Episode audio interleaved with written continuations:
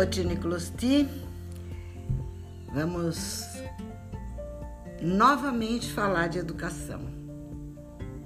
Eu tenho certeza, Tomás, Pedro, Rafael, Gabriel, meus sobrinhos netos e todos que me ouvem, com a sensibilidade né, de jovens que sabem que os mais velhos sempre têm alguma coisa a dizer e, e que já adquiriram alguma sabedoria, alguma clareza diante de todos os problemas que a vida coloca a cada um de nós.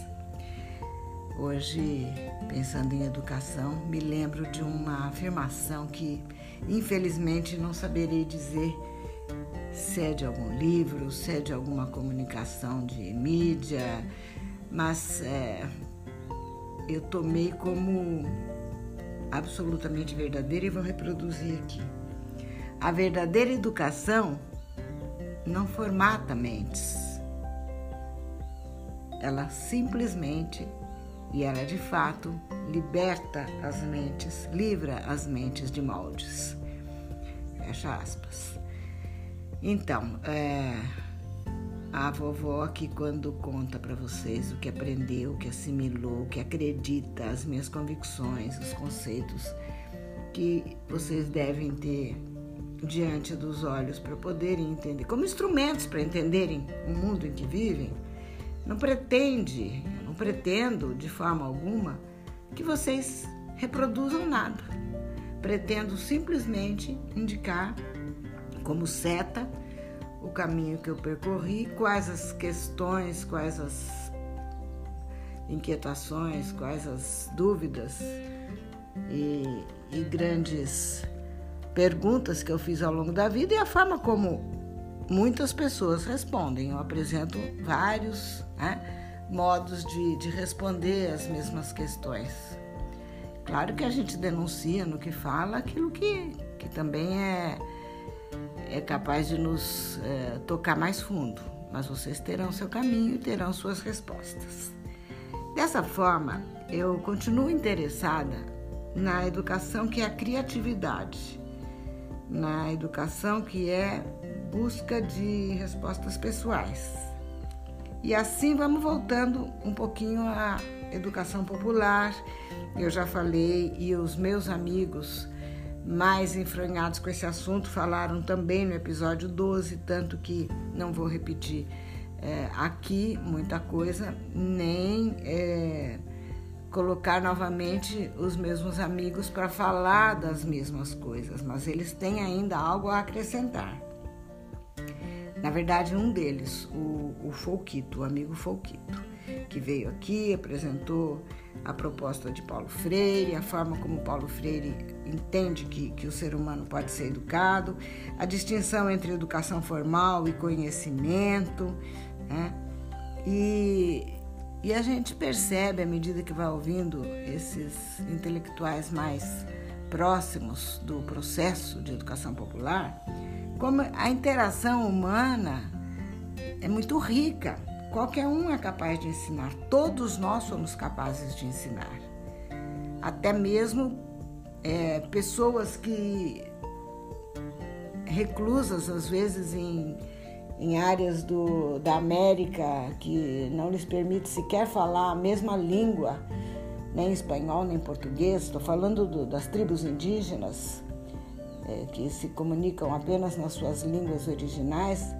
Quanto essas pessoas têm, quanto essas pessoas têm a nos ensinar, mas muito. É, eu vou tentar trazer aqui um, um trecho de uma conversa que o Folquito teve com uma personalidade do México, que eu vou apresentar ainda antes de colocá-los aqui para vocês ouvirem. Mas eu queria dizer por que essa preocupação ainda com a educação popular. Porque eu tenho certeza absoluta que se a educação não for como diz o Folquito em, em várias das entrevistas que ele concedeu, que, é, que a, a educação tem que ser holística, tem que ser capaz de fazer com que as pessoas Conheçam-se, conheçam seus, suas possibilidades de, de compreensão racional e lógica, conheçam sua capacidade dedutiva, conheçam suas intuições, cheguem muito dentro de, de si, da voz interior, conheçam seus sentimentos, interajam, tendo capacidade de, de, de, realmente conversar consigo mesmas e assim interagir e ensinar o outro. O mundo é feito dessa capacidade humana de interagir e trocar experiências. É, o, o Folquito, nessa, nessa nova entrevista que eu vou colocar trechos para vocês, é, conversa com um intelectual mexicano.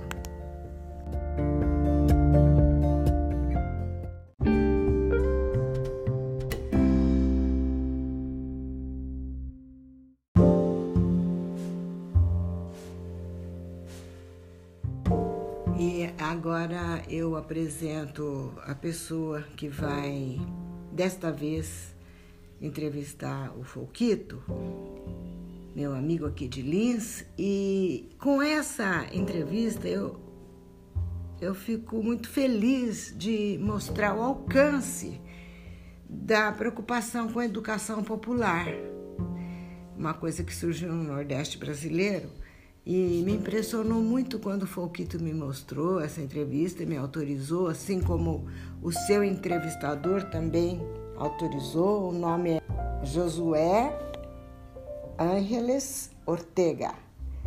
Eu não vou tentar pronunciar da forma correta porque não tenho a fluência do Folquito em espanhol. Mas esse intelectual atuante vive em São Luís Potosí, que é a capital do, do estado que tem o mesmo nome e que fica a cerca de 360 quilômetros da cidade do México, com 825 mil habitantes mais ou menos, é uma grande cidade, né? E, e ele tem um trabalho lá.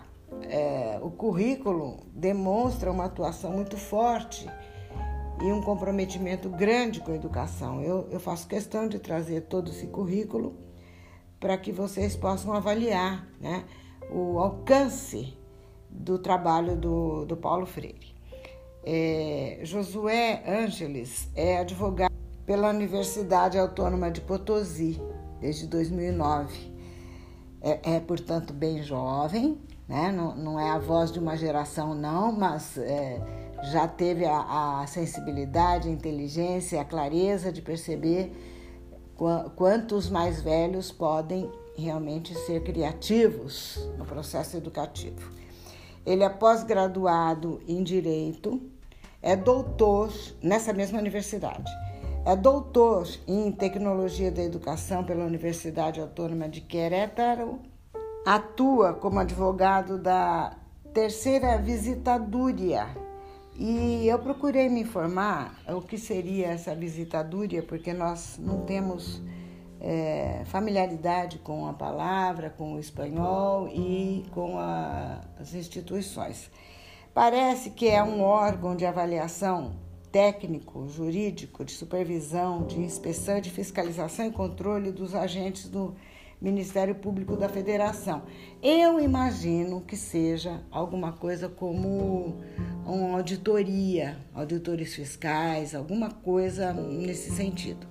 Portanto, é uma pessoa que tem desde 2010 essa atuação, assim como é, o, o trabalho dele na Secretaria Executiva da Procuradoria de Direitos Humanos desde 2012, é docente de Direito Internacional da Universidade Marista desde 2014, docente de Economia do Direito da Universidade do Vale do México desde 2016, atua como docente de Direitos Humanos, é diretor-geral do Programa Nacional para a Superação Integral e CEO do Programa de Empreendimento Tecnológico.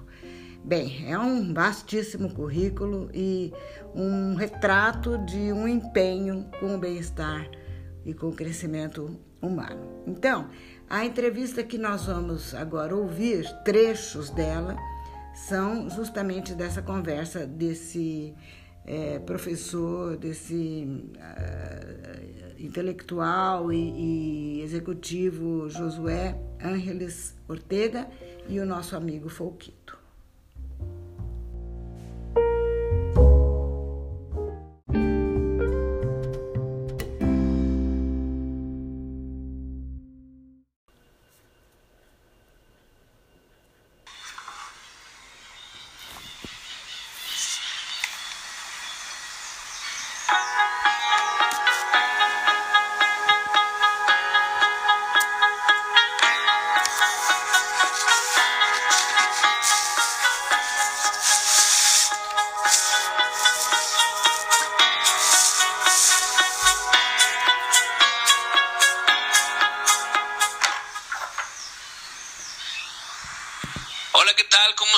Gente de la comunidad ASI, pues los saludo con mucho gusto, les mando un fuerte abrazo a todos. Y bueno, como ya saben, en este ciclo de videos que hemos estado subiendo, pues seguimos por ahí contactándonos con gente, con personas que tienen una trayectoria en la parte de la educación y que sobre todo desde mi percepción quiero decirles que son un, gran ejemplo de trabajo.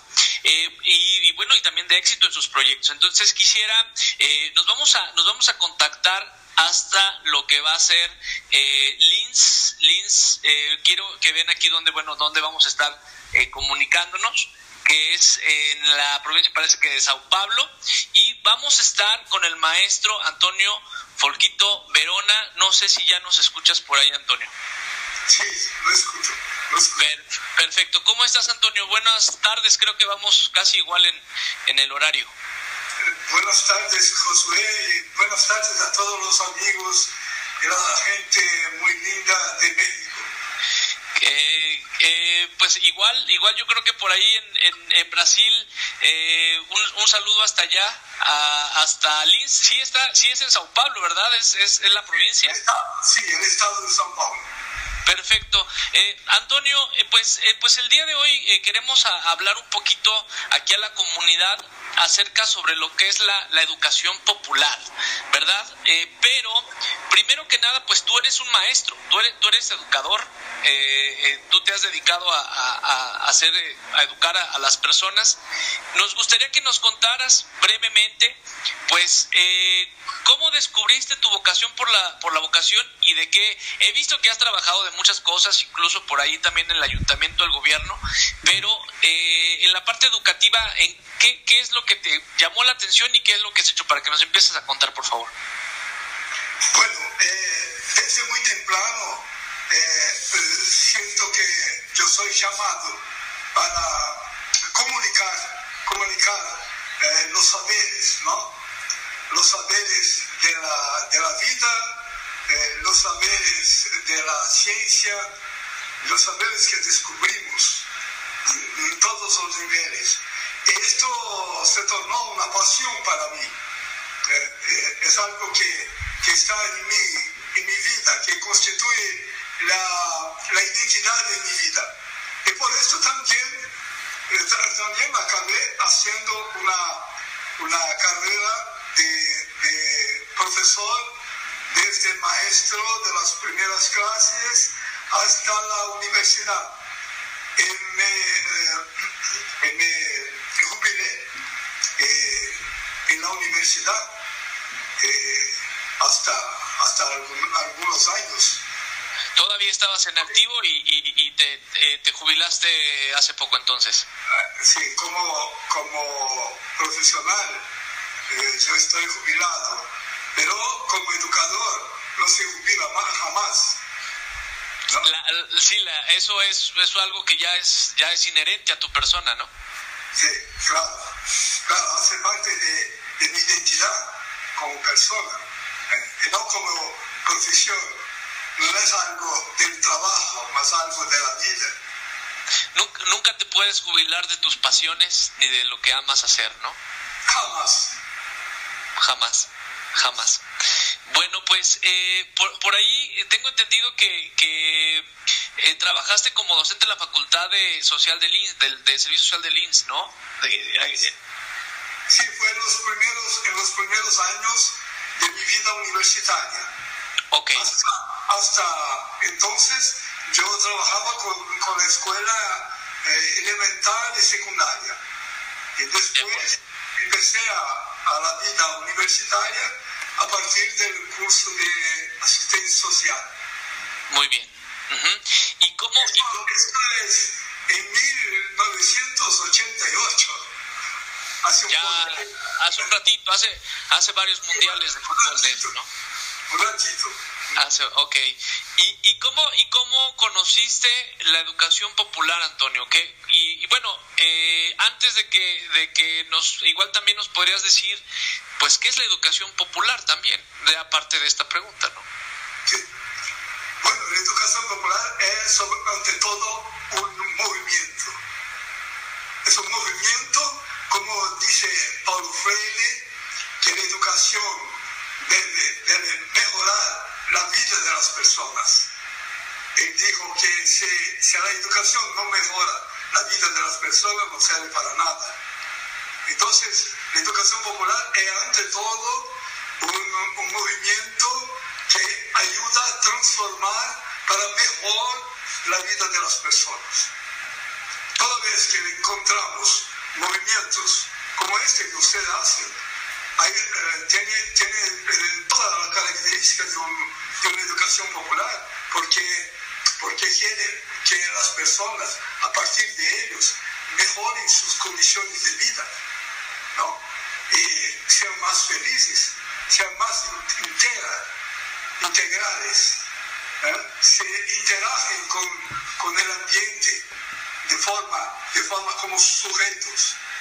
La educación popular es ante todo una educación para, para formar sujetos y no, y no eh, personas dependientes, personas eh, objetos.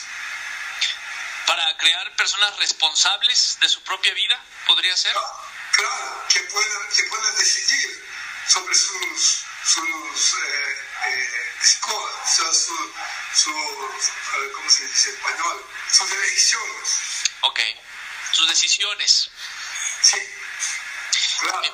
En, en, en- aquí precisamente el programa, la comunidad se llama Programa para la Actualización y Superación Integral, para ser personas integrales. claro. Eh, que, que no vemos que la educación pues no, no solamente es memorizar, no solamente es repetir, sino que primero que nada es eh, creativa y tiene que ser para que te integres a una tú puedas integrarte a un a lo mejor una mejor sociedad y también crear una mejor sociedad Claro. desde tu responsabilidad individual. Creo que por ahí también entonces hay algo, hay algo de, de este tipo de filosofía en lo que en lo que estamos haciendo en comunidad. ¿Crees tú? Lo, Claro, eh, claro. Claro, porque dialogamos con esto, ¿no? Con esa eh, perspectiva, eh, la perspectiva de construir eh, la, eh, Paulo Freire, el último, el último libro de Paulo Freire se llama La pedagogía de la autonomía. ok, Entonces, eh, nella medida, alla- nella, nella medida in che la persona si torna autonoma, ella se construye como sujetos. ¿eh? Y la educación popular es esto, es construir eh, gente que, que sea sujeta de su propia vida, y no objeto, ¿no? y no dependiente, más alguien que pueda interagir y crear, crear cosas nuevas, cosas que le, le mejoren la vida, que le den dignidad. Esto es el propósito de la educación popular. bien. ah, no- nos comentas que hay hay hay una persona, bueno, es digamos que el, iniciador de estas ideas es es Paulo Paulo, Paulo Freire, ¿verdad? Él, él tiene, tiene por ahí una historia en, en, en, en Brasil, pero esto lo desarrolla en Brasil, lo desarrolla en Europa, ¿en dónde lo desarrolla, Antonio? Eh, empezó en Brasil. ¿eh? Empezó en Brasil con el movimiento de educación de base, ¿no? En el nordeste de Brasil, de la parte más, más pobre ¿eh? de- de- del, del país. pero perseguido por la dictadura militar. Eh, se exiló en, en Chile y desarrolló mucho de su eh, pensamiento en Chile, ¿no? Y después, cuando hubo el, el golpe en Chile, se fue a, a Europa eh, y se refugió eh, junto al Consejo Mundial de Iglesias en Ginebra. Y fue exactamente cuando estaba allá que yo lo conocí. Ok. Yo lo conocí, yo lo conocí cuando estaba en el Consejo, junto al Consejo Mundial de Iglesia. Ah, sí, algo nos habías comentado por ahí en la ocasión que estuvimos este, platicando, que tú conociste a, a Paulo Freire. ¿Y, y, y, y qué nos puedes platicar de esa, de esa interacción que tuviste con él? ¿Qué, qué, qué lograste tú, a lo mejor como persona, pues aprender en esa parte? Bueno, fue, fue una vez sola. Yo lo encontré una vez sola en, en, fue en Friburgo, en Suiza, en 1973. En 1973. sí. 73. Yo, yo tenía 22 años. No, hombre, eras, decimos en México que eras un pollito. ¿Sí sabes qué es un pollito? Sí, un pollito, sí. Eras un pollito, eras un polluelo. Claro, claro. ok. Y, y el encuentro con él fue, fue muy, muy mar marcante, porque hemos tenido un día, los brasileños que estudiaban allá eh, han tenido un encuentro con él, él nos habló, no, no nos habló de cosas serias, de teorías, de nada, ha hecho solo chistes. muy, muy, solo chistes, hablaba... Eh, Sí, claro, pero la presencia de él, solo la presencia de él, nos, nos impactó muchísimo,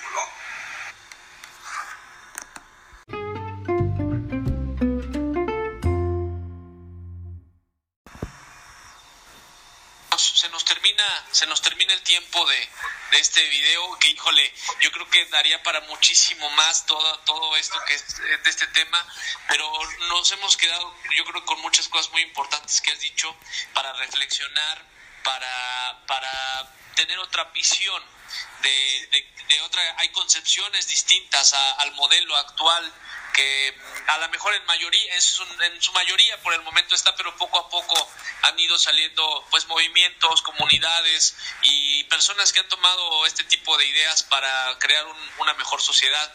Eh, por, te quisiera preguntar nada más para las personas que estén interesadas en profundizar en el tema de la educación popular qué qué textos, qué, qué páginas, no sé, qué, qué, qué, nos recomendarías para empezar, digamos, de, de bebé, o sea, de, de, pasitos de bebé, eh, no, no tan elevado al principio, sino para empezar a conocer, integrarnos a lo mejor a una, a, a una lectura de la educación popular. Sí. Bueno, yo creo que Paulo Freire es la grande eh, referencia. Hay evidentemente otros, otros uh -huh. eh, teóricos interesantes.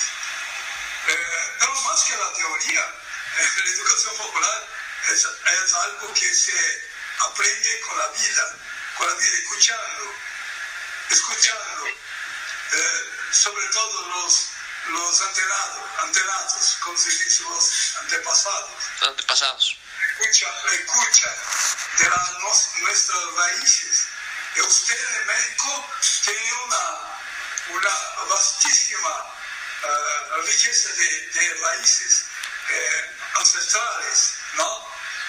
Eh, sí, sí. Escuchar, dialogar con esas, con esas culturas que tienen, eh, que tienen el cuerpo como referencia, ¿no? las culturas indígenas.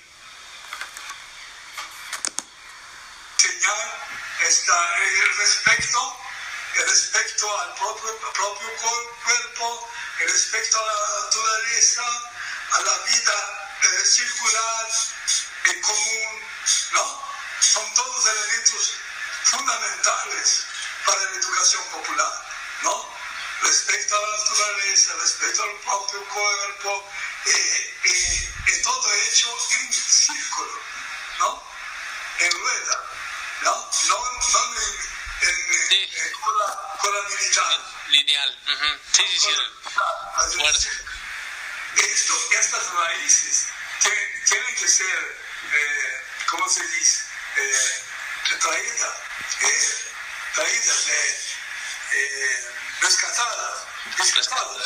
Te iba, te iba a comentar, o sea, de- no, no solamente, bueno, claro, te- como te iba- tú decías correctamente, aquí en México hay mucha cultura, hay mucha eh, conocimiento ancestral eh, que a veces no nos no volteamos a ver y le tenemos al lado, o sea, lo tenemos a, a 15 kilómetros, eh, en la persona que está a nuestro lado y no la podemos y no la alcanzamos a ver, porque a veces estamos muy cegados como, como estudiantes.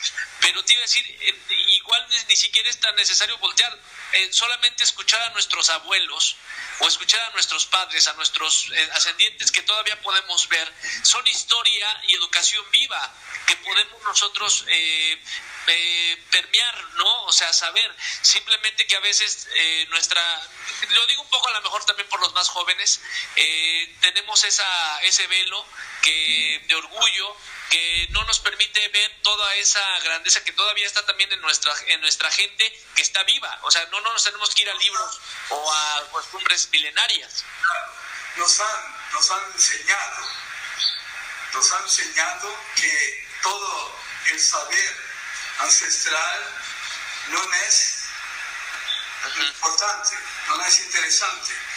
El, el saber el bueno el saber que viene de afuera, y no de adentro, sobre todo para nosotros latinoamericanos. Ok. Lo que viene de afuera es más importante de lo que tenemos nosotros. Y vea, y ves que todo, eh, todo el saber fitoterápico, por ejemplo, de los indígenas, de las plantas.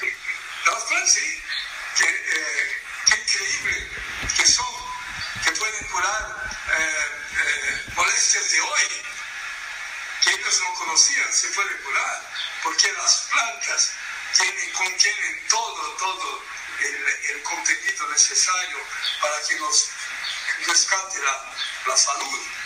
de acuerdo Eh, Hay dos textos que yo recomendaría para que usted eh, quisiera entender un poco del, del pensamiento. de- dínoslo dínoslo dánoslo de una vez para, para que lo tenga aquí primera pedago- pedagogía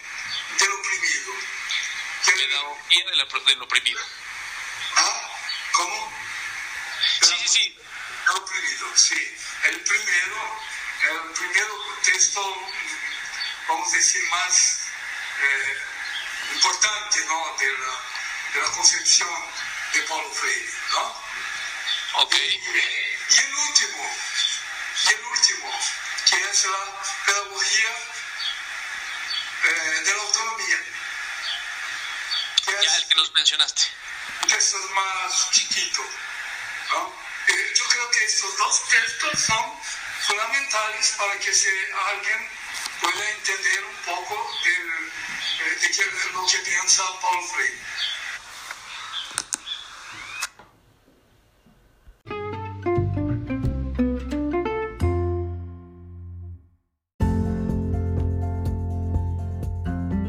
Finalizando, então, depois de sentirmos um pouco mais a importância da educação popular e, e o alcance que, que esse projeto tem, é, quero só, só chamar atenção e insistir com vocês que viram como é, os dois conversando chamaram atenção para o contato com a natureza, para o aprendizado com o indígena, para o aprendizado com os o outro ser humano e especialmente com os mais velhos, a vovó aqui, é, legitimando esse contato com vocês por, pelo podcast.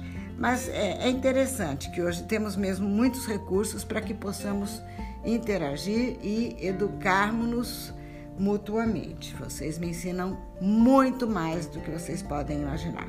Aliás, Eu não vou reproduzir aqui porque é um trechinho muito curto e fica como um, uma isca para vocês quererem assistir o vídeo todo no YouTube.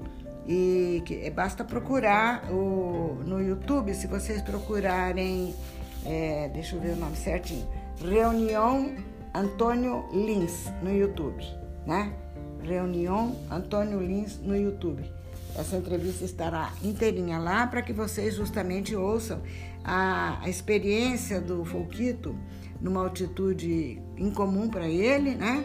É, onde ele teve contato com os Quichua e que não, que não falavam, nem ele falava Quichua, nem os indígenas falavam, os povos falavam uh, espanhol e mesmo assim foi uma experiência que vale a pena vocês acessarem e procurarem conhecer. E uma dica minha que faz todo sentido nesse momento é que assistam um filme no Netflix chamado O Caminho de Anaconda. É uma sugestão, duas ideias, dois toques, duas dicas que eu garanto que vocês vão apreciar. Só me resta agora agradecer, gratidão, gratidão, gratidão. Muita gratidão a todos os nossos é, antepassados e em especial a estes dois amigos, estas duas pessoas, o, o Ángeles, Josué Ángeles e o Fulquito, pela permissão para que eu pudesse compartilhar tanta sabedoria, tanta curiosidade, tanta inquietação e que isso possa fortalecer o sentido de sacralização desses, dessa nova geração diante do que já se passou, dos antepassados, do, das culturas primitivas, originais, né? e muita fé que nós consigamos todos superar os impactos um mundo mais artificial e viver novamente de, de bem com a natureza e com o humano. Nesse episódio eu não mencionei o currículo do Folquito, porque em episódios anteriores, se eu não me engano, no 12, está o longo currículo dele também e muita coisa sobre uma vida de construção e de sabedoria. Muitíssimo grata aos dois.